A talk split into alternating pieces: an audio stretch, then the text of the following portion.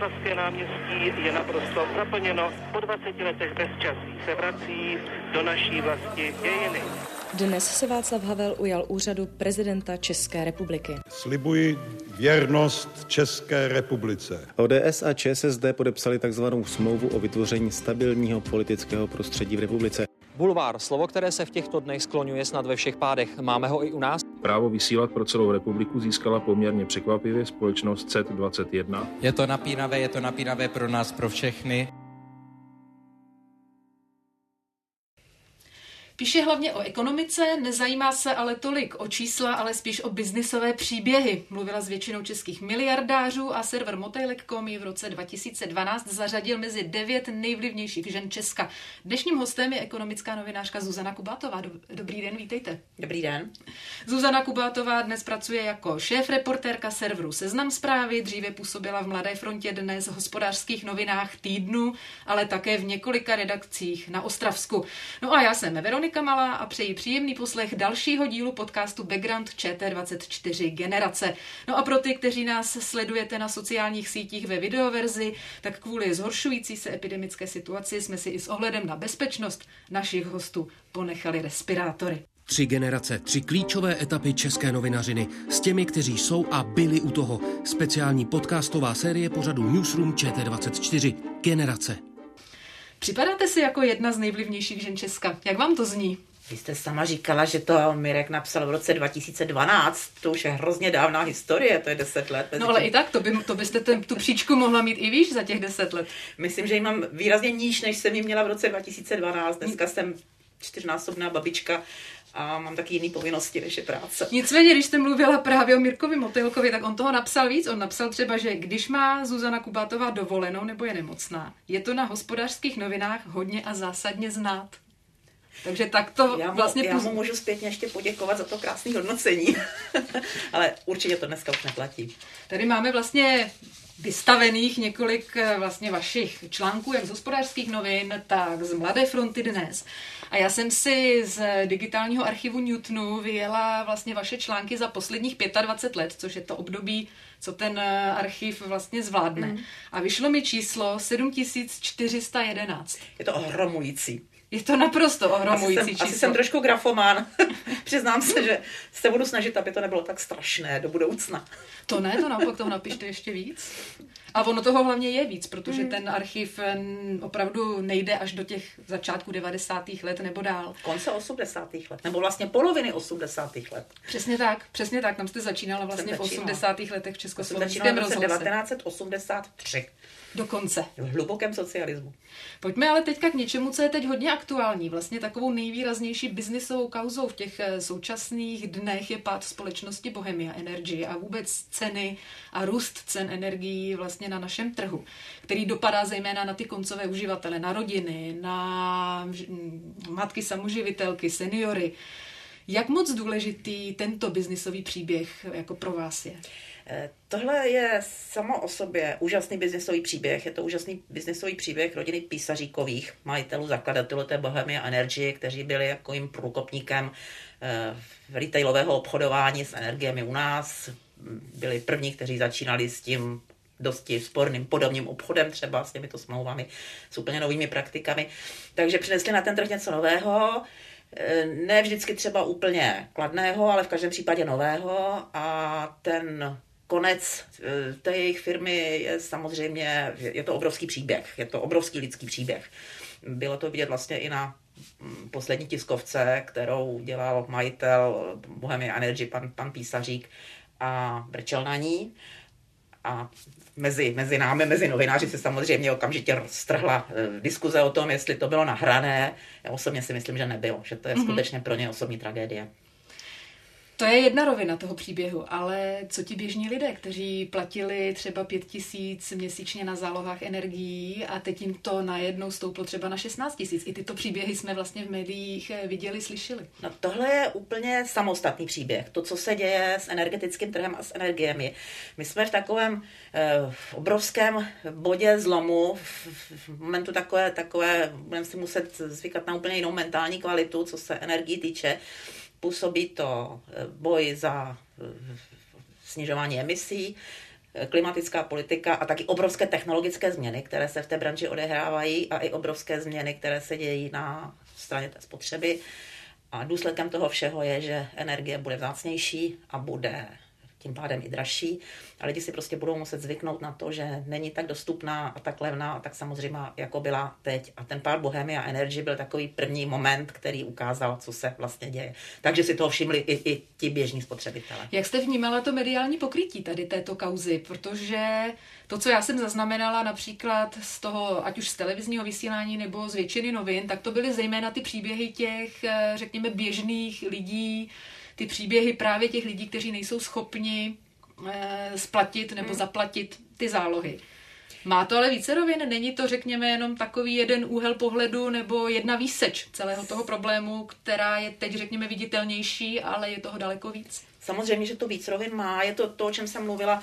Je logické, že se média v takovém tom denním provozu, v, tě, v tom denním zpravodajství věnují hlavně tomu, jak to dopadá na lidi. To je jedna z zásad novinařiny, všímat si toho, jak, jak dopadá nějaká situace na našeho bezprostředního čtenáře. Ale určitě, a já si myslím, že my se tam seznamu tomu docela slušně věnujeme. Je tam hrozně zajímavé i to, co se děje s celou tou branží, to znamená technologická změna, politika, která je na tom energetickém trhu, e, nový způsob fungování a technologie, to je strašně zajímavá samostatná oblast. Čili Určitě má ta story daleko víc vrstev e, a já si myslím, že i média docela slušně pokrývají, nejenom naše. Kam ještě to dál posouvat? Legislativa třeba? Určitě, určitě. Politika je jedna z věcí, která je v energetice strašně důležitá. Energetický trh není běžný trh s máslem nebo s auty. Je to uh, trh, který je velice výrazně ovlivňován politikou, regulací a tím pádem ta legislativa je nástroj, kterým se ten vliv eh, na ten trh jakoby uplatňuje. Takže určitě legislativa je v tom zajímavá a bude zajímavá dál. Jak dlouho podle vás tento příběh s námi ještě mediálně bude? Příběh Bohemy Energy pomalu eh, uvadá, pomalu končí, což je osud každé velké kauzy, kterou přináší den. Je vidět, že těch článků už zdaleka není tolik, ale pořád pokračují, protože se tam objevují pořád nové momenty zajímavé, které stojí za to popsat, jakým způsobem se bude vypořádávat majetek Bohemia Energy, skončí ta firma nebo neskončí, skončí eh, manžele Písaříkovi s podnikáním, nebo to nějakým způsobem ustojí a začnou nějakým způsobem třeba někde jinde ať už v energetice nebo v jiné branži. Ten jejich osobní příběh určitě eh, tématem pro média pořád ještě bude. Takže bude se v tom pokračovat a budou se v tom hledat nějaké nové momenty. Mě napadlo na tom příběhu Bohemia Energy ještě ten eh, přesah vlastně k těm takzvaným energetickým šmejdům. O nich se začalo cirka před dvěma, třema lety vlastně daleko více mluvit i z hlediska vlastně politiky to začalo být daleko větší téma. Za, byla, začaly být e, určité snahy regulovat tento trh víc a na ty, řekněme, ne, nekalé praktiky energetických, menších energetických firm se začalo více upozorňovat. Napadla mě ale věc, že se to vlastně v reálu dělo daleko díl. Nezaspala tady média, maličko, něco že oni, se vlastně to téma zvedlo až relativně pozdě. Oni šmejdi potřebují vždycky trošičku prostor pro to nějakou legislativní díru nebo nějakou, nějaký nedostatek chybu toho trhu, aby se tam mohli uplatnit a v energetice nebo v prodeji nějakého spotřebního zboží se jim říká šmejdi. V 90. letech se lidem, kteří zneužívali třeba kapitálový trh nebo, nebo privatizované firmy říkalo tuneláři, ten postup je pořád stejný. Když je na tom trhu nějaká vada, která e, brání tomu, aby fungoval férově, tak toho samozřejmě vždycky e, využije skupina podnikatelů, kteří používají nějaké ne, ne obvyklé nelegální, ale, ale neetické praktiky. No a ta legislativa se tomu přizpůsobuje, takže se v 90. letech po bankovní krizi výrazně zlepšil dohled nad kapitálovým trhem. Před pár lety se, eh, když se ukázalo, co se děje s půjčkami a s exekucemi, tak se začal lépe regulovat ten trh eh, retailového úvěrování. Teď se nepochybně zlepší dohled nad trhem s energiemi. Já teď tady mám spíš na mysli tu mediální rovinu, že hodně se mluvilo o těch takzvaných šmejdech, kteří byli v dokumentu šmejdi. To znamená ty předváděcí akce pro seniory, kteří jezdili někam vlastně na jednodenní výlety a tam jim potom eh, byly prodávány ať už hrnce nebo deky a podobně. To bylo obří, obří vlastně mediální téma. Ale souběžně s tím už se děly i ty energie A o těch se tehdy nemluvilo, to bylo... Nemáte úplně pravdu, Veroniko, protože o nekalých praktikách v obchodu s energiemi Aha. se začalo mluvit v době, kdy šla opravdu hodně nahoru firma Bohemia Energia Centropol, a kdy na trh vstupovali ti noví nezávislí obchodníci s energiemi a začali s tím podobným prodejem. Mm-hmm. To znamená, začali chodit za důchodci a nutili jim smlouvy, které často nebyly výhodné a které nešly vypovědět, tak jich pak ty lidi často litovali což je klasická šmejdská praktika, ale pozor, ten termín šmejd se začal hmm. používat až potom, co tuším, to byl televizní film eh, ano, to byl o, dokument, o těch šmejdech. Pak, pak se vžil i v médiích ten termín šmejdi. Do té doby se jim prostě říkalo různými jinými nekalé termíny. Praktiky nekalé, ne, nekalé praktiky, nebo podobně. podvodníci, nebo, nebo neféroví obchodníci, nebo jakkoliv jinak. Ale to téma bylo popisováno v době, kdy právě docházelo k zestupu těchto těch malých obchodníků. Energetický regulační trh potom začal po těch vyloženě do očí bíjících mm-hmm. nekalých praktikách jít. Sama společnost Bohemia Energy dostala několik pokut za to, že uzavírala s lidmi smlouvy, které potom jim neumožňovala vypovědět, když se zpamatovali. Takže to téma se určitě popisovalo v médiích. Nicméně bylo trošku ve stínu těch hrnců. Nebo mně to tak minimálně připadalo přiznám se. Možná máte pravdu. Pro mě, pro mě ne, protože pro mě to, pro mě já, já, se, já se leta specializuju na energetiku, takže, takže já jsem to určitě sledovala s velkým zájmem, možná víc než ty hrnce, ano. s kterými jsem zase osobně tak úplně do styku s těmi příběhy, teda těch, mm-hmm. těch zmanipulovaných důchodců jsem eh, úplně tak jasně do styku nepřišla. S ním jsem se poprvé potkala někdy v 90. letech, ještě na Olomoucku a pak už dlouho, dlouho ne. Takže možná máte pravdu, že to z hlediska mediálního pokrytí se nedělalo tak dobře, jako ty hrnce. To hrnce Ale myslím si, myslím si, že na zviditelnění toho tématu skutečně se hodně podepsal ten film o šmejdech. To jednoznačně. Nicméně vy jste měla možnost uh, přímo mluvit třeba s manželi Písaříkovými? Eh, já jsem dělala s Jiřím Písaříkem kdysi dávno ještě v hospodářských novinách nějaký rozhovor a pak jsem léta už tu firmu sledovala víceméně zpozdálí a teď jsme si znovu několikrát popovídali. Zatím z toho nebyl žádný výstup, ale aspoň jsme si vyměnili několik replik teď. Jasně, nicméně tím se dostáváme i k tomu vlastně vrcholnému biznisu. Tady to vidíme i z těch článků. Ty protagonisté vlastně hlavní těch vašich textů, Martin Roman, Pavel Tykač, Karel Komárek, to jsou opravdu ty špičky vlastně českého biznisu, často miliardáři. Jak se novináři hledá cesta k těmto lidem? Jak se s nimi navazuje kontakt? Jak ochotní jsou třeba s novináři mluvit? Eh, jak který, kteří, řekla bych, že se to taky hodně měnilo. Před deseti lety dávali rozhovory jak, jak Petr Kellner, tak Karel Komárek, eh, tak běžně Andrej Babiš a, a další lidi z toho top žebříčku českých boháčů. Eh, potom řekla bych, že První byl Petr Kellner, který začal s těmi mediálními výstupy velmi, velmi šetřit a začal se, začalo se z něj stávat opravdu velmi vzácné zboží.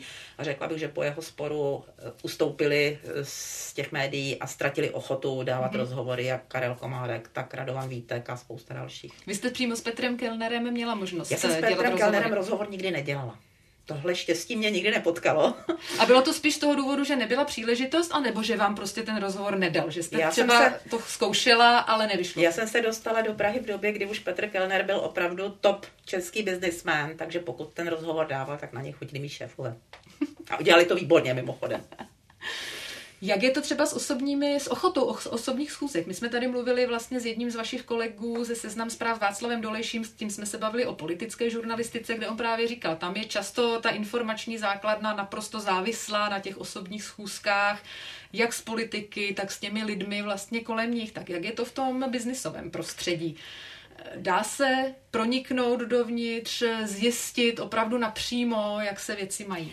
Eh, ty lidi z toho biznesu samozřejmě nemají potřebu v médiích vystupovat, nemají, a, a to platí léta pro v Česku vždycky byla averze vůči bohatým lidem, to znamená, oni si nějakou popularitu u svých sousedů nekoupí tím, že budou někde říkat, kolik mají peněz a jak snadno je vydělali.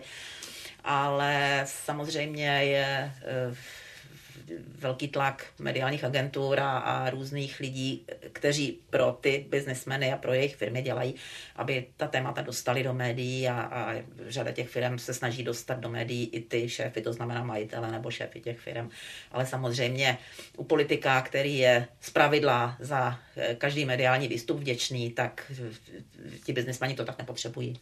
Jak se k ním potom proniká? Asi nepředpokládám, že máte telefon plný čísel na špičky eh, českého biznesu. Je to spíš právě přes ty lidi okolo, kde si zažádáte o rozhovor, nebo opravdu je možné, tak jako si političtí novináři píšou SMSky z ministry nebo z předsedou sněmovny, tak si takto napsat, teď to řeknu opravdu velmi, velmi tady namátkově, s Pavlem Tykačem.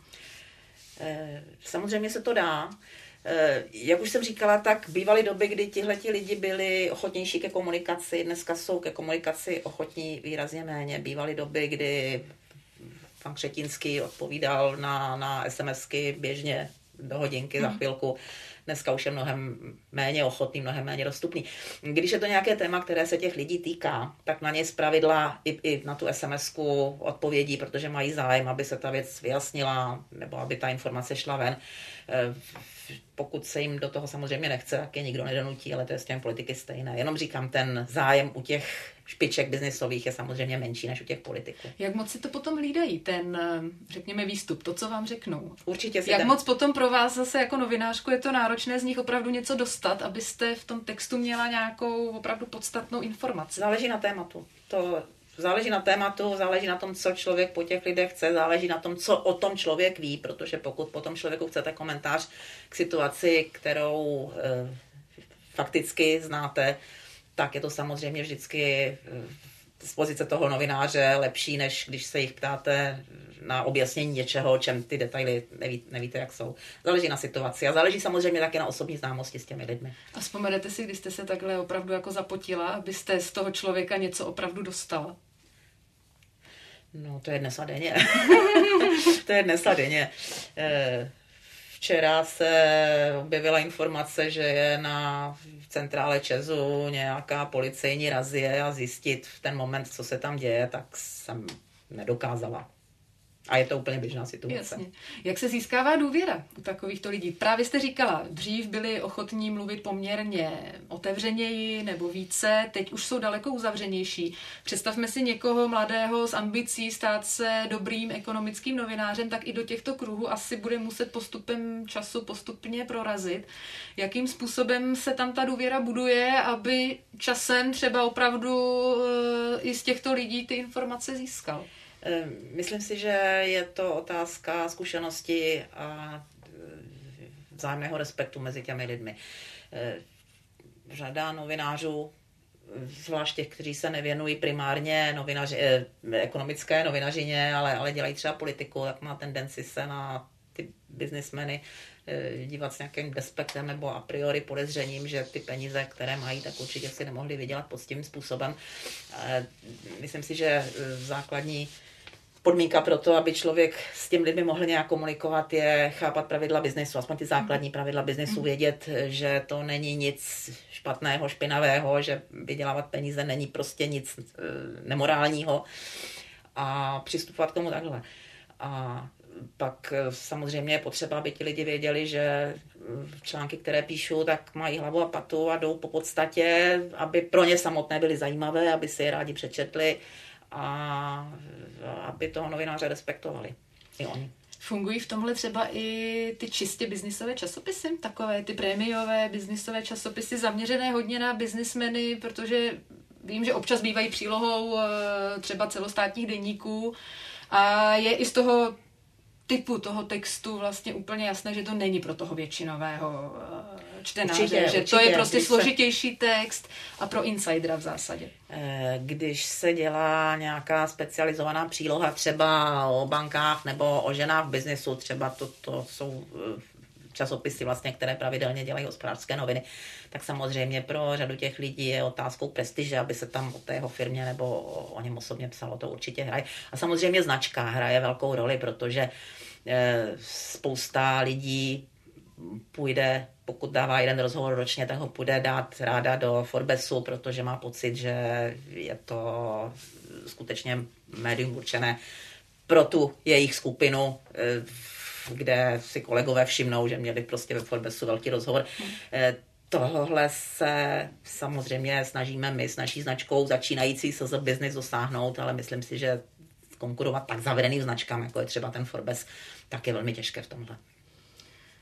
I na té osobní rovině, když jsme ještě u těch biznismenů jako vlastně lidí, jako řekněme i materiálu pro novináře, se kterým vlastně pracují, je v té osobnostní rovině, komunikuje se třeba s tím miliardářem líp, než s nějakým běžným menším podnikatelem, který je ale na takové té střední úrovni, možná má ramena, protože se mu podařilo třeba v rámci regionu e, zvítězit nebo být vlastně dobrý, hmm. ale mně se vždycky komunikuje... Může mu to do hlavy. Mně se vždycky komunikuje dobře s lidmi, eh, s kterými si mohu, s kterými je pro mě ten rozhovor zajímavý.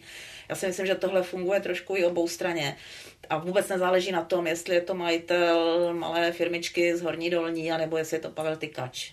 Jo, je to, záleží od, vždycky na, na chemii mezi novinářem a mezi tím respondentem a, a, a na tématu a, a na tom, jestli si ti lidi vzájemně mají co, co říct a co předat. Teď mě napadá i přerod některých biznismenů do politiky. Andrej Babiš jeden, jeden z příkladů, Tomio Okamura vlastně taky jeden z příkladů. Pozorovala jste tam nějaký osobnostní třeba mm, rozdíl, proměnu? E, u těch biznesmenů bych řekla, že pokud se zvlášť chlap doufám, že se nedopustím tady nějakých genderových přestupků. Řekla bych, že u chlapů to platí víc než u žen. Eh, pokud se dostanou na určitou pozici nebo dosáhnou určitého úspěchu v životě, vydělají hodně peněz, mají velkou moc v tom biznesovém světě nad svojí firmou, nad, nad lidmi, kteří jsou na ní třeba závislí, tak eh, řada z nich v určité fázi má pocit, že jako postoupí výš, když se dostane do politiky, protože budou moci ovlivňovat věci, které do té doby ovlivňovat nemohli. To znamená třeba podmínky pro ten svůj biznis. A myslím si, že eh, řada z nich se toho přechodu do politiky a priori vzdává předem, protože ví, že by jim to přineslo velké problémy. Klasická ukázka je právě taky Andrej Babiš, kterému vstup do politiky pro jeho biznis určitě nijak nepomohl. Ale pokud mají pocit, že mohou být v té politice úspěšní, tak je to určitě pro ně obrovské lákadlo, protože je to prostě posílení moci, nějaký, nějaký, já to nemyslím teď v negativním slova smyslu, člověk prostě v životě touží po úspěchu a tohle je postup na nějaký vyšší level z hlediska řady těch lidí. Já když si nicméně vzpomenu eh, na Tomia Okomuru ještě, když působil v cestovním ruchu a vlastně působil i jako mluvčí asociace cestovních agentur, tak svým způsobem já jsem tehdy pracovala v Českém rozhlase a mám takový dojem, že jsme ho až skoro měli rádi. On byl vždy připraven, vždy byl na telefonu, vždy byl ochotný odpovídat i v neděli, eh, i v neděli večer. A vlastně svým způsobem až někdy bylo Tomia Okamury až příliš, že se potom zase vlastně řešilo, jak to trošku utlumit, aby nemluvil ke stejným věcem pořád jeden a ten týž člověk. Ale teď už se to přece jenom, teď už to nejde, protože názorově on už je jasně vymezený, vlastně už to politicky je někde úplně jinde. No, otázka u Tomia Okamury je, eh, nakolik ty jeho komentáře byly skutečně nové, zajímavé, relevantní. Eh, určitě znáte situaci, když člověk potřebuje narychlo komentář k nějakému aktuálnímu dění, tak automaticky stáhne po speakerovi, o kterém ví, že mu zvedne telefon, že mu k tomu něco řekne, i když tomu třeba vůbec nerozumí. A eh, máte prostě citát, který pro, pro ten rychlý denní článek potřebujete. Tohle je důvod, proč se někteří lidé, i když třeba ten obsah, který oni dávají, nemá žádné zvláštní kvality, tak kteří se do těch médií dostávají, protože umějí sformulovat názor vlastně na cokoliv, umějí ho sformulovat docela dobře, často vtipně, svým způsobem originálně, ale kolikrát to ani nemůže jít do hloubky, protože Tomio Okamura je přesně ten příklad, po kterém v určité fázi se chtěli komentáře úplně ke všemu. Nemůže to ale takhle fungovat i třeba u ekonomických analytiků? Samozřejmě, že může. A že, eh, musím říct, že eh, když píšu článek o nějakém jevu eh, v energetice, tak přestože se zdá, že je tady milion energetických analytiků, protože každý finanční ústav, vlastně každý fond, každá banka hmm. má oddělení analytiků, kteří se věnují energetice, tak vím, že je jich velmi málo. Spočítala bych je určitě na prstech jedné, možná, možná, když budu hodně za obou rukou, eh, od kterých vím, že mi skutečně eh, věcně řeknou něco nového nebo zajímavého. Spousta, ale to je tak jako s novináři, jak jako s doktory, jako v každé eh, jiné profesi jsou prostě lidi, kteří umí něco navíc a pak jsou lidi, kteří jdou s davem a prostě dělají denně svou práci a nepřinášejí do ní úplně nic nového, originálního. Mně spíš někdy editorsky maličko přijde, že máme nejnovější čísla nezaměstnanosti, volá se analytik jsou čísla aktuální inflace, okamžitě se zase volá jiný analytik. A svým způsobem ta plejáda těch analytiků, která se v médiích točí, je nějakých 5, 6, 7 možná jmen a jsou to vlastně pořád ti stejní. Máte pravdu. Máte pravdu. Bývá a, to tak. A je i otázka, jestli to potom není i jeden ekonomický názor. Já bych, si to tomuhle, já, bych si, já bych si k tomuhle musela udělat hlubší analýzu, neumím na tohle úplně odpovědět. Možná je to pravda. Eh, já se přiznám, že, že v posledních letech už nepíšu takové ty denní zprávy, dělám spíš eh, větší a takové podrobnější materiály, proto už taky nejsem ta vlivná žena, jak odhadl před mnoha lety Mirek Motejlek, eh, tak nemám potřebu ty mm-hmm. komentáře rychle schánět, takže já ani teď bych vám v této chvíli nevyjmenovala pět nejcitovanějších komentátorů denního dění v biznesu, kteří se v těch médiích objevují a taky protože mm-hmm. těch mediálních výstupů je dneska strašně moc. Co vás osobně vlastně k té ekonomické žurnalistice eh, dovedlo? Chtěla jste to dělat hned od začátku, nebo to byl prostě nějaký přirozený vývoj? To tak vyplynulo. Já když jsem začínala, tak vlastně byly v redakcích čtyři specializace. Politika, eh, ekonomika, sport a kultura. A e, myslím, že jsem šla, já jsem začínala v Československém rozhlase tehdy ve spravodajství a že jsem neměla pocit, že přesně vím, na co se budu specializovat. Pokud se nepletu, bylo to v Ostravě. Bylo to v Ostravě. Hmm. Zapomněla jsem ještě na další e, obor, asi z hlediska tehdejších novinářů nejatraktivnější zahraničí. Samozřejmě zahraničí bylo určitě zajímavé. Ale já, když jsem nastupovala v Ostravě, tak já jsem neuvažovala moc o nějaké specializaci. Začínala jsem prostě v denním zpravodajství a pokrývali jsme všechno, co se tenkrát dělo. A na tu ekonomiku jsem se zaměřila po roce 90, když jsem odešla z rádia a uvažovala jsem, co dál a e, tenkrát jediné, jako e, skutečně jediný obor, kromě sportu, který mě nikdy nebavil, eh, který popisoval nějak nějaké dění, bylo, byla ekologická novinařina, kterou hmm. začínal pan Velek budovat eh, v tehdejším mladém světě. A já jsem si říkala, tak jako tohle je vlastně obsazené, tam už jsou na tom vyprofilovaní lidi. A já se budu muset, měla bych se vyprofilovat na něčem jiném a vlastně ta ekonomika se nabízela. Navíc tenkrát začínala privatizace. A já jsem si říkala, tak tady všichni máme investovat do nějakých fabrik, o kterých vlastně vůbec nic nevíme. Takže jsem začínala tím, že jsem zkoušela popisovat ty fabriky, které vydávaly akcie pro diky, jak se tenkrát říkalo. A tak nějak už jsem u toho zůstala, protože jsem objevila v tom, že tam jsou opravdu úžasné příběhy. Není to i tím Ostravskem? Že to je takový region, kde právě ta privatizace asi mohla být eh, i možná ještě zajímavější než v některých jiných regionech? To, že je na Ostravsku privatizace, že byla mimořádně zajímavá, tak to jsem ale v tom eh, v roce 90 nebo 91, když jsem procházela tímhle procesem, tak to jsem samozřejmě ještě nevěděla. To, to, to bych neodhadla, co se tam všechno bude dít, protože to, že se třeba budou privatizovat doly, to, co se tam bude dít kolem těch gigantických hudních podniků, to jsme tenkrát ještě nevěděli, to bylo před námi. Ve které konkrétní redakci jste byla v tom roce 89? Byl to Československý rozhlas? Já jsem byla někdy do roku 90, tuším 91 v Československém rozhlase, pak jsem porodila své třetí dítko a několik let jsem se pohybovala na volné noze, tak jsem trošku si vyhraňovala, co budu dělat dál. Dělala jsem pro několik rádí vznikajících soukromých mm-hmm. a byla to doba, kdy vznikala spousta nových projektů, takže ta e, volná noha tenkrát byla takové, tak, tak, tak, taková logická pozice, z které člověk mohl zkoušet různé věci. A vzpomínáte ještě na tu atmosféru přímo v redakci po tom 17. listopadu? Co se tam tehdy dělo Ostravě, na tu náladu? V Ostravě to bylo velice zajímavé. Praha tady byla, eh, tak říkajíc, v centru dění. Rozhlasová redakce tehdejšího mládežnického vysílání Mikrofora se okamžitě vrhla Eh, toho revolučního kvasu a byla to vedle Mladé fronty tehdejší, eh, jedna z prvních redakcí, která se jako přihlásila k té změně a, a ještě v době, kdy ti lidi vlastně riskovali, že pokud se to nepovede, tak budou potrestáni, ale vrhli se do toho s velkou vervou. My jsme tenkrát dělali, já jsem patřila polovinou svého úvazku pro eh, ostravskou dodávku toho mládežnického vysílání. Dělali jsme některé pořady pro Mikrofórum a druhou půlkou svého úvazku jsem patřila pod to zpravodajství. A musím říct, že a byla jsem mladá a naivní, takže jsem se samozřejmě okamžitě vrhla eh, do té nové vlny toho, toho revolučního klasu.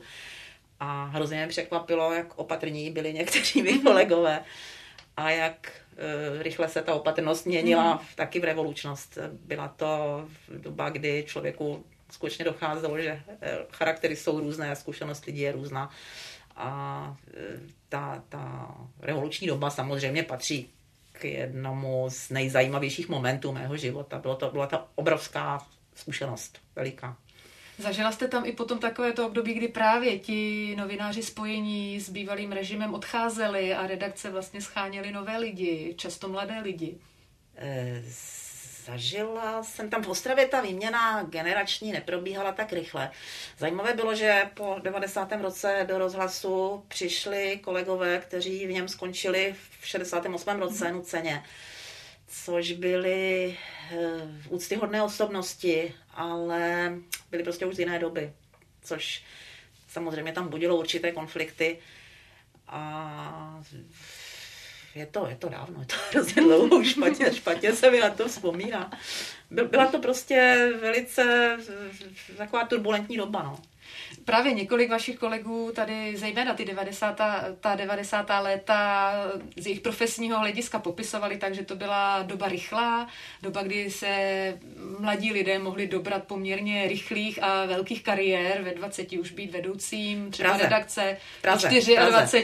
zástupcem šéf-redaktora a podobně. Tak jak to bylo tam? Já bych, řekla, já bych řekla, že v té Ostravě to bylo daleko pozvolnější tento proces v ostravském rozhlase vlastně se k vedení dostala taková ta střední generace, nebyli to nějak noví, noví mladí přicházející lidé. A v denicích po 90. roce, pokud si dobře vzpomínám, tak převládli právě ti, ti lidé, kteří se do médií vrátili eh, po kolika 20, 25 letech eh, jiných profesí. Často to byli obrovsky vzdělaní lidé s obrovským eh, rozhledem a eh, myslím si, že pokud se vrátili tenkrát, tak je to známka toho, že museli tu profesi mít hrozně rádi a musela jim v době toho nuceného půstu strašně scházet. Takže já bych eh, jako ne, nechci, nechci je pomlouvat, nebo mhm. nechci o nich říkat nic špatného, ale skutečně ta, ta žurnalistika a, vůbec informační průmysl byl v té době už někde jinde, lidi byli jiní. Takže, takže to úplně nešlo dohromady. Tohle. Vy jste zkoušela právě potom redakce tedy tištěných médií, zejména v Moravskosleském kraji a postupně, jak už jste řekla, jste se vlastně začala zaměřovat pomalu, ale jistě na ta ekonomická témata. Co vás na těch tehdejších příbězích eh, nejvíc bavilo? No ona to byla, ty, ty devadesátky byly úžasná doba, kdy se odehrávaly opravdu velké příběhy. Byla to doba, kdy Eh, tradiční podniky, tradičních značek. U nás třeba v tom Moravskoslezském kraji Tatrovka, mm-hmm. rodinné stříbro, mm-hmm. ale spousta jiných podobných fabrik. Jejich značky byly známé, Češi je považovali za svoje tak eh, procházela velmi turbulentním vývojem, většinou v té době nijak povzbudivým, protože eh, řada těch fabrik se nedokázala srovnat s rozpadem RVHP a toho socialistického plánovaného trhu nedokázala si poradit v nových podmínkách. Eh, objevily se tady a nevím, jestli můžu říct třeba s, o, panu Soudkovi, někdejším vlastníkovi Škodovky, jestli napadlo mě slovo hochštapler, ale nevím, jestli to není moc příkré vůči něm. Objevili se lidi, kteří se prostě pokoušeli dělat kariéru a e, neodhadli úplně svoje možnosti, neodhadli podmínky, nebo se jim nedařilo a, a spousta těch firm na to doplácela. Takže eh, ty, ty příběhy, které se tam odehrávaly, často nebyly moc optimistické, ale byly hrozně zajímavé. A druhá věc, která samozřejmě byla zajímavá, velikánské téma, které se eh, rozjelo ve druhé půli 90. let, byly příběhy záložen, což hmm. vlastně mluvili jsme o šmejdek, takže tady ano. celé, celé jedno šmejdské odvětví vlastně, protože začátky kampeliček vlastně hmm. byly na, na, založeny na, na schématech typu letadlo.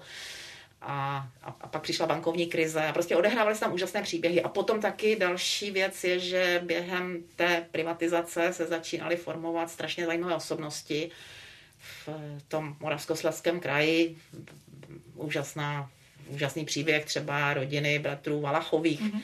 z Českého Těšína, kteří mm-hmm. vybudovali nápojářskou, potom farmaceutickou firmu, eh, rodina Samarasových v Krnově. A, a ty příběhy samozřejmě byly vždycky, vždycky obrovsky zajímavé. Já se pamatuju, když jsem přišla potom už v Praze, když jsem nastoupila do hospodářek, tak jsme seděli vedle sebe s kolegyní Janou Havligerovou, která dělala politickou komentátorku kdysi se věnovala taky podobným tématům, vlastně, mm. o kterých jsem v té době psala já a vždycky přišla teda z města, posadila se vedle a říkala, že já mám tak strašný materiál, ty máš tak dobrý materiál, ty biznisky, ty biznisky, to je úplně jiný materiál než ty politici. Takže tak, tak to je. No. Potkávala jste tehdy už některé lidi, kteří třeba později už se dostali až do těch politických funkcí a podobně? Mě napadl třeba z toho Moravskoslezského kraje Jiří Čenčala, někdejší ministr průmyslu a obchodu v Rusnokově vládě, mm-hmm. který na mě vyskočil právě na konci 90. let eh, při rešerši eh, v Pragopodniku, teď jestli se nepletu. Já ho podně pamatuju ještě jako šéfa třineckých železáren. Ne, Pragobanka asi já teda tu jeho bankovní kariéru už si možná nepamatuju, je to dávno. Pamatuju si ho Střince, pamatuju si ho jako šéfa třeneckých mm-hmm. železáren, eh, který potom nastupoval vlastně do politiky z toho Třince. Ano. Ale že to jsou přesně ta jména, která se potom s vámi tak jako trošku táhnou, řekněme, uh, od těch 90. let až vlastně do současnosti. No, protože některá ta témata jsou vlastně pořád zajímavá, pořád stojí za to, aby je člověk popisoval a Eh, někteří lidé u těch témat prostě jsou. Jak jste vnímala kuponovou privatizaci? Vy jste jednou o ní napsala, že eh, kuponová privatizace byla současně jedinečná šance, ale také nezhojitelný šrám pro generaci podnikatelů, včetně i třeba Petra Kellnera tehdy. To je, to je to, o čem jsem mluvila. Kuponovka byla originální experiment, nikdo nevěděl, jak dopadne a lidi, kteří se k tomu dokázali postavit čelem, často Eh, ne třeba úplně eticky, protože těch eh, výstřelků, které se děly, sice to eh, došlo i k několika kriminálním kauzám, ale, ale dělá se tam řada věcí, která byla na hranici legálního a nelegálního a na hranici etického a neetického. Takže byl to prostě obrovský příběh a z něj vyšla potom spousta zajímavých osobností, protože vlastně všechny Eh, ty eh, úspěšné osobnosti, které dominují žebříčku ve Forbesu eh, nejbohatších Čechů a Slováků, tak vlastně začínali v té kuponovce. Tam těch jmen, které hmm. nebyly s kuponovkou spjaté, se začíná objevovat pár v posledních letech, ale je už to nová generace lidí, třeba o 10 do 15 let mladších, ale ti lidé, kteří začínali v devadesátkách, tak velmi často vybudovali potom velká impéria. U té kuponové privatizace byla tam, řekněme, i některá jakoby bílá místa, bílá místa zákonů e, s tím spojených, na kterých potom později vydělal třeba Viktor Kožený. A teď i zpětně to občas někteří lidé vyčítají Václavu Klausovi, co by vlastně otci, strujci, strujci přesně tak, otci zakladateli těchto, těchto změn. Myslíte si, že tehdy média na to neupozorňovala, nebo že to byla jiná doba? Čím to bylo, že no, vlastně no, se o tom to ne... tehdy tolik nemluvilo? Média na to neupozorňovala, protože ty nedostatky se ukazovaly až během toho procesu. To, že je e, špatný dohled nad retailovým energetickým trhem, jsme zjistili teď při té krizi kolem Bohemia Energy. Do té doby si toho nikdo nemohl všimnout, protože vlastně ten systém nebyl otestovaný. Mm-hmm. To tež se odehrávalo na kapitálovém trhu vlastně v 90. letech e, Jednak to mělo dopad na tu podnikovou sféru, kterou díky tomu systému, tak jak byl nastavený, tak eh, ovládli, protože to vlastnictví bylo rozdrobené mezi tisíce a tisíce drobných podílníků, kteří na ty firmy neměli vliv, tak se toho vlastnictví ujali i s třeba s malým akciovým podílem mm. fondy nebo banky, mm. nebo, nebo soukromé skupiny, které s, s miniaturním akciovým podílem dokázali tu firmu kormidlovat, ovládnout a čas, často na to ta firma dojela, protože oni prostě příliš riskovali. Mm. Riskovali víc, než by odpovídalo standardnímu vedení dosazenému standardními většinovými vlastníky, kteří by byli opatrnější vůči svému kapitálu. To byl jeden nedostatek. Druhý nedostatek byl, že byla špatně ochráněna, ochráněné zájmy podílníků těch prvních akciových fondů, takže tam docházelo k tunelování těch fondů a všechny tyhle eh, nedostatky toho legislativního nastavení a toho dohledu se samozřejmě projevovaly v průběhu celého toho procesu. To nebyla věc, kterou bychom viděli na začátku. Možná ji někdo viděl, ale já jsem to určitě nebyla.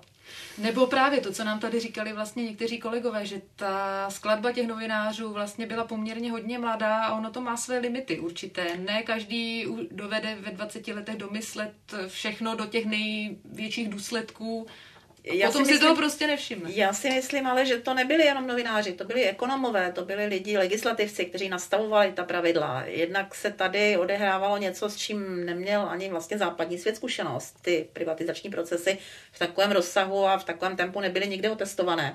Takže hm, myslím si, že možná ani někteří ti uh, tvůrci toho, toho prostředí a tvůrci těch podmínek nemuseli vědět. Jak to bude fungovat hmm. a co se všechno stane. Všichni jsme to objevovali. Takže tady si myslím, že se nedá říct, že by novináři nějak zvlášť selhávali, prostě jeli s tím proudem a sbírali zkušenosti tak jako všichni ostatní. Vnímáte ty devadesátky pořád jako ta, ty divoký devadesátky? Samozřejmě, že to byly divoké devadesátky, protože se tenkrát eh, rozpadla spousta jistot, spousta struktur. Ten systém se velmi rychle měnil a samozřejmě, že to bylo spojené s různými i divokými příběhy, vys Viktor Kožený, což je špička ledovce. Mně ještě napadá k těm eh, vlastně devadesátkám, na konci zejména devadesátek eh, se objevily nejčastěji takové ty informace o českém biznisovém podsvětí a bylo to spojeno až se jmény typu František Mrázek, a podobně. Je to určitý důsledek tady té éry?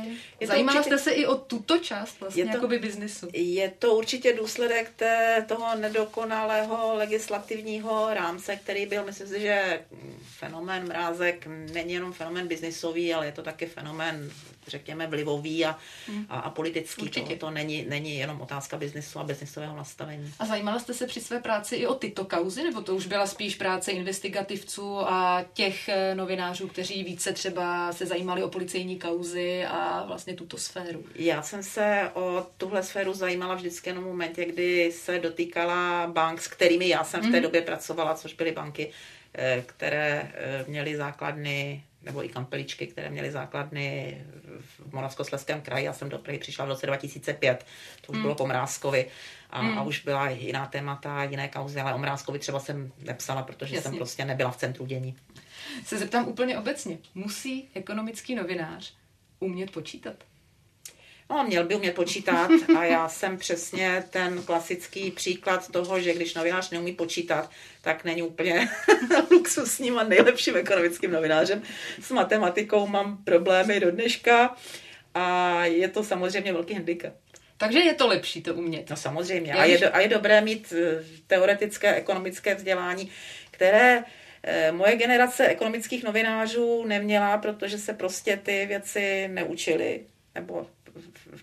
to, to, co se tenkrát učilo na VŠE, byla trochu jiná ekonomika a ekonomie, než eh, jaká se učí dneska.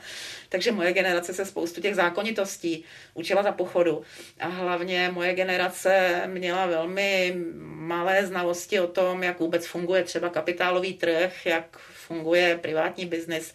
To jsou všechno věci, které my jsme objevovali a dneska jdou mladí do těch redakcí s tím, že jednak ty věci znají a jednak mají obrovské obrovský rozhled po světě a zkušenosti s firem, o kterých se nám ani nesnilo, protože my jsme nastupovali eh, do práce, já třeba ve 23 letech, ve, ve 23, ve 24 se končily školy a, a nebyly možnosti nějakých výměných pobytů a jezdit na zkušenou po světě.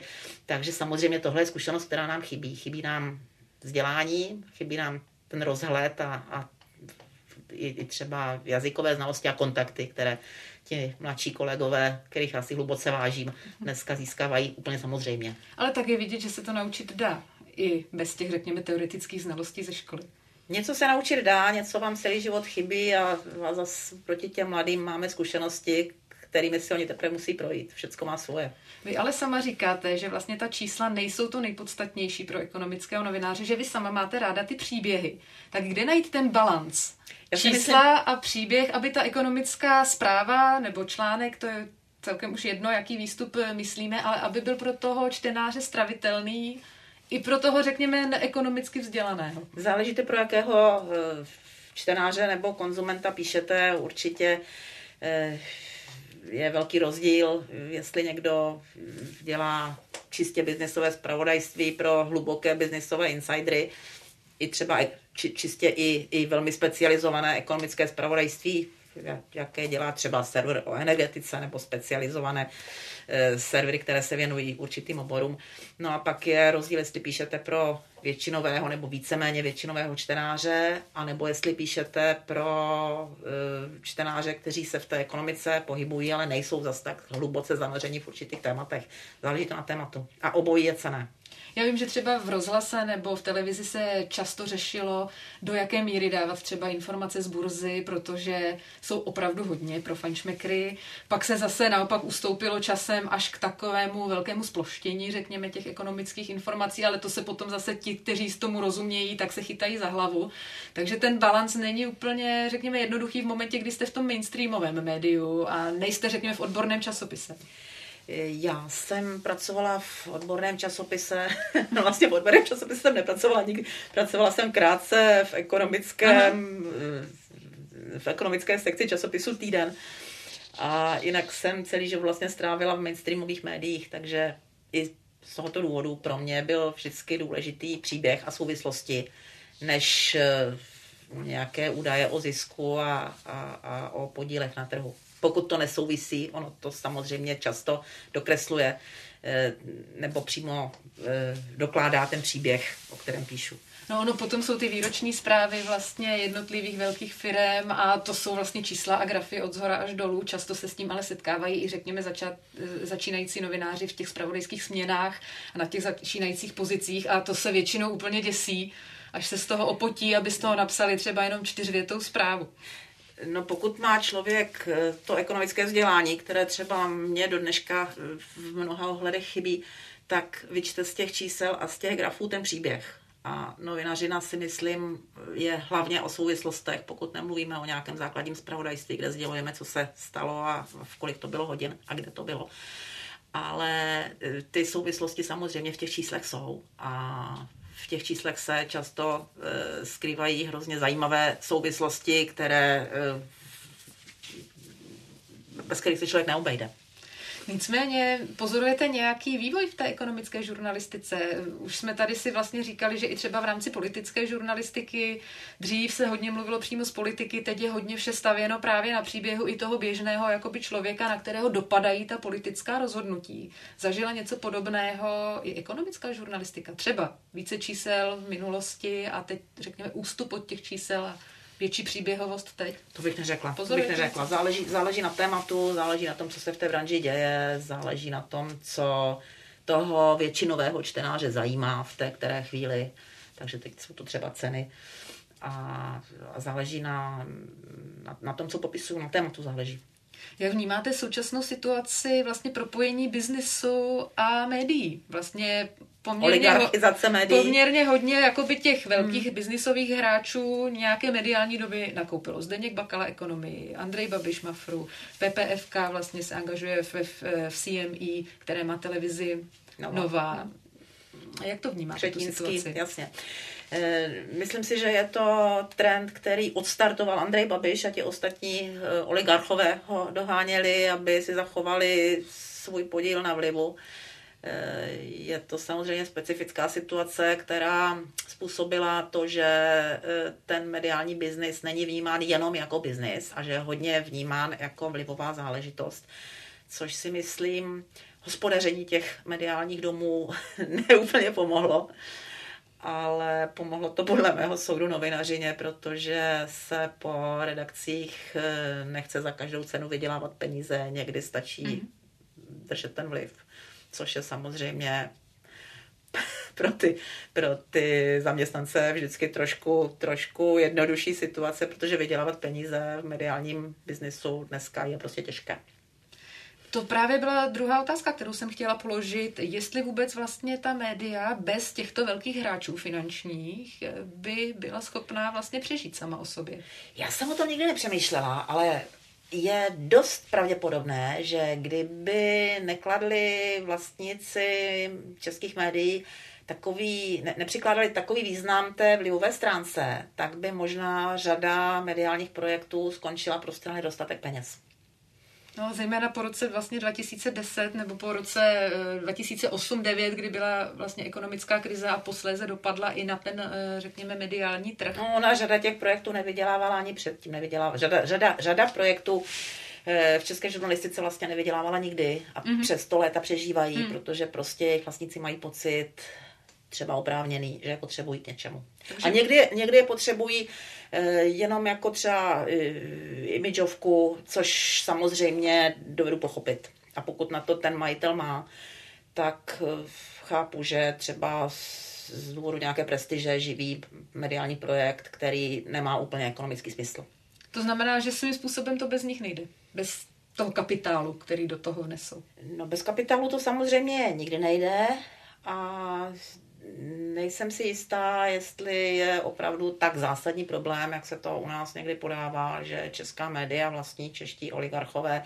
Myslím si, že konkurence a profesionalita na tom trhu docela dobře fungují a nemyslím si, že by to nějakým způsobem zkreslovalo informace, které se dostávají konzumentům. Vy sama jste vlastně zažila Mladou frontu dnes eh, na přelomu vlastně tisíciletí, ještě vlastně před Andrejem Babišem a potom po roce 2010 vlastně v době, kdy už eh, společnost nebo mediální dům Mafra vlastnil Agrofert. Cítila jste tam nějakou změnu? Tak ta změna se odehrála zrovna v té době, o které mluvíte, v celé mediální branži a strašně moc se dotkla printových médií. Ta změna hlavně spočívala v tom, že přišel internet, že začaly brutálně padat náklady všech tištěných deníků. Mm-hmm a tohle se na té atmosféře a na té změně v redakci projevovalo daleko víc, než mm-hmm. to, že tu redakci vlastnil Andrej Babiš. Já sama jsem tam byla v době, kdy se psalo o dluhopisech eh, korunových Andreje Babiše, o těch kauzách, mm-hmm. o, o Čapím hnízdě. Samozřejmě, že jsme museli si zdůvodňovat ty texty možná, možná daleko víc, než by se to dělo v hospodářkách nebo někde jinde, kde jsem v těch redakcích, kterými jsem prošla, ale nepamatuju se na situaci, že by mi někdo zakázal nějaký článek, protože by se to nemuselo panu majiteli líbit. Na druhou stranu, když se tam potom odehrála kauza přibyl, když se mhm. ukázalo, že mhm. skutečně jsou snahy na chod té redakce nějaký vliv mít, tak mm-hmm. to už pro mě bylo obtížně stravitelné, ale já se přiznám, že v té době už jsem byla na odchodu, takže mm-hmm. byla bych bývala z Mladé fronty, odcházela z osobních důvodů i, i, i nebýt Marka Přibyla. Ale ten, tu hlavní změnu v zásadě vidíte v tom onlineu. Tu hlavní změnu vidím v nástupu online a v technologických změnách a ve změnách toho trhu. Ve, ve změnách vůbec e, celého toho informačního biznesu, v nástupu sociálních sítí a jejich vlivu, což Jasně. je e, obrovská, obrovský dopad, který to na ten mediální trh má. Dobrý nebo špatný? i dobrý, i špatný. Je to prostě pokrok, ta společnost se mění. Má to nějaké dobré stránky a nějaké špatné. Samozřejmě pro tištěná média je to e, špatné. Otázka je, jestli je to tak špatné, pro společnost nebo pro, pro pokrok lidstva. Neumím to úplně vyhodnotit. Já sama mám ze sociálních sítí trochu strach. Neumím s nimi pracovat tak jako mladší kolegové. Nikdy se nezžiju z povinnosti, že bych měla eh, na, na Twitter nebo na, na ty naše sociální kanály posílat zprávy o tom, jak se zrovna máma, s kým jsem se potkala. To se mi bytostně příčí, protože na to nejsem zvyklá. Eh, což je ale určitě chyba, protože ta dnešní doba to vyžaduje. neumím si pěstovat svoje komunity na sociálních sítích, což je dneska potřeba, ale je to prostě handicap, s kterým už se nesrovnám a můžu si to dovolit, protože jsem penzistka a, a některé ty věci už se prostě učit nemusím. Kdyby mě bylo o deset let méně, tak se to určitě naučit musím a určitě bych to dělala. A to je ta složka sebepropagace, ale na druhou stranu i třeba některé ty i ekonomické zprávy, i politické zprávy. Občas na Twitteru se objevují rychleji třeba závěry vlády, to než není... v nějakém tiskovém prohlášení nebo na tiskové konferenci. Sociální sítě samozřejmě nejsou složka sebepropagace dneska, je to normální informační kanál. Když je dneska novinář na tiskovce, tak je přirozené, že ty hlavní informace posílá okamžitě na Twitter. Je to správné, protože ty konzumenti to tak konzumují. Eh, já si myslím, že to tak má být, protože ta technologie to umožňuje a ta rychlá informace prostě vždycky byla ceněná a měla hodnotu, takže je to tak určitě správně. Jenom to prostě dopadá na deníky a, a na tradiční média. Ale i sami firmy nebo i politici. Vlastně já se dozvím přímo z tweetu třeba Jany Maláčové, že jí prošel na vládě zákon, vlastně dřív, než ona sama si to řekne na té tiskové konferenci. A tohle je věc, která média naprosto zásadním způsobem mění a naprosto zásadním způsobem mění autorské psaní a naprosto zásadním způsobem mění to, kdo se v té branži uživí a kdo v ní má perspektivu. Nebudou to úplně jenom lidi, kteří jsou schopni komunikovat přes sociální sítě, ale hlavně to budou lidi, kteří, ať už na sociální sítě nebo na, na jakoukoliv jinou platformu, budou schopni přinést něco, co si někdo jiný rád přečte, co bude nové, zajímavé, překvapivé, vtipné. Nebudeme potom zahlceni? Tak zahlceni asi jsme už v této chvíli, ale já si myslím, že ten vývoj směřuje k tomu, že eh, budeme používat nějaké agregátory, které nám budou posílat eh, tak jako dneska personalizovanou reklamu, tak asi i nějaký personalizovaný obsah, což bude sebou nést komfort, protože to bude pro toho čtenáře samozřejmě pohodlné a bude to nést spoustu rizik a spoustu nekonformity, protože to samozřejmě bude hrozit tím, že nás někdo bude eh, manipulovat a, a že nám bude brát naše soukromí. Stejně tak, jestli to už nebudou takové vykřiky jenom. Třeba na Twitteru nemůžete přesáhnout, jestli se nepletu 140 znaků, nebo jeden čas to tak to bylo, tak ta sdělení jsou poměrně krátká, vlastně bez kontextu. No on ten kontext se dá často řešit grafem, obrázkem, nějakým, nějakou jinou formou, ale já nevím přesně, jakým způsobem dneska eh, konzumují ten obsah třeba mladí lidi. Já si myslím, že to, co já píšu, není úplně určené pro eh, generaci třicátníků, nebo obávám se, že asi úplně podle jejich vkusu nepíšu, takže to neumím úplně posoudit. Baví vás to pořád? Ekonomická žurnalistika, ty příběhy, které pozorujete? Samozřejmě, že mě to baví, protože kdyby mě to nebavilo, eh, tak si dneska užívám penze a už tu práci nedělám. Je to samozřejmě fascinující. Je fascinující potkávat se s lidmi, kteří nějakým způsobem ten svět mění a eh, o kterých bych se dali napsat romány nebo natočit filmy, které by člověk zhltl na přikovaný prostě filmovému plátnu, takže samozřejmě to zajímavé je. Tak to říká ekonomická novinářka Zuzana Kubátová. Já vám moc děkuji za to, že jste přišla do podcastu Background ČT24 generace, že jste si na nás udělala čas. Bylo mi ctí, děkuji za pozvání. Jako obvykle si můžete rozhovor poslechnout v podcastových aplikacích a ve videoverzi také na Facebooku. A ze studia se loučí taky Veronika Malá.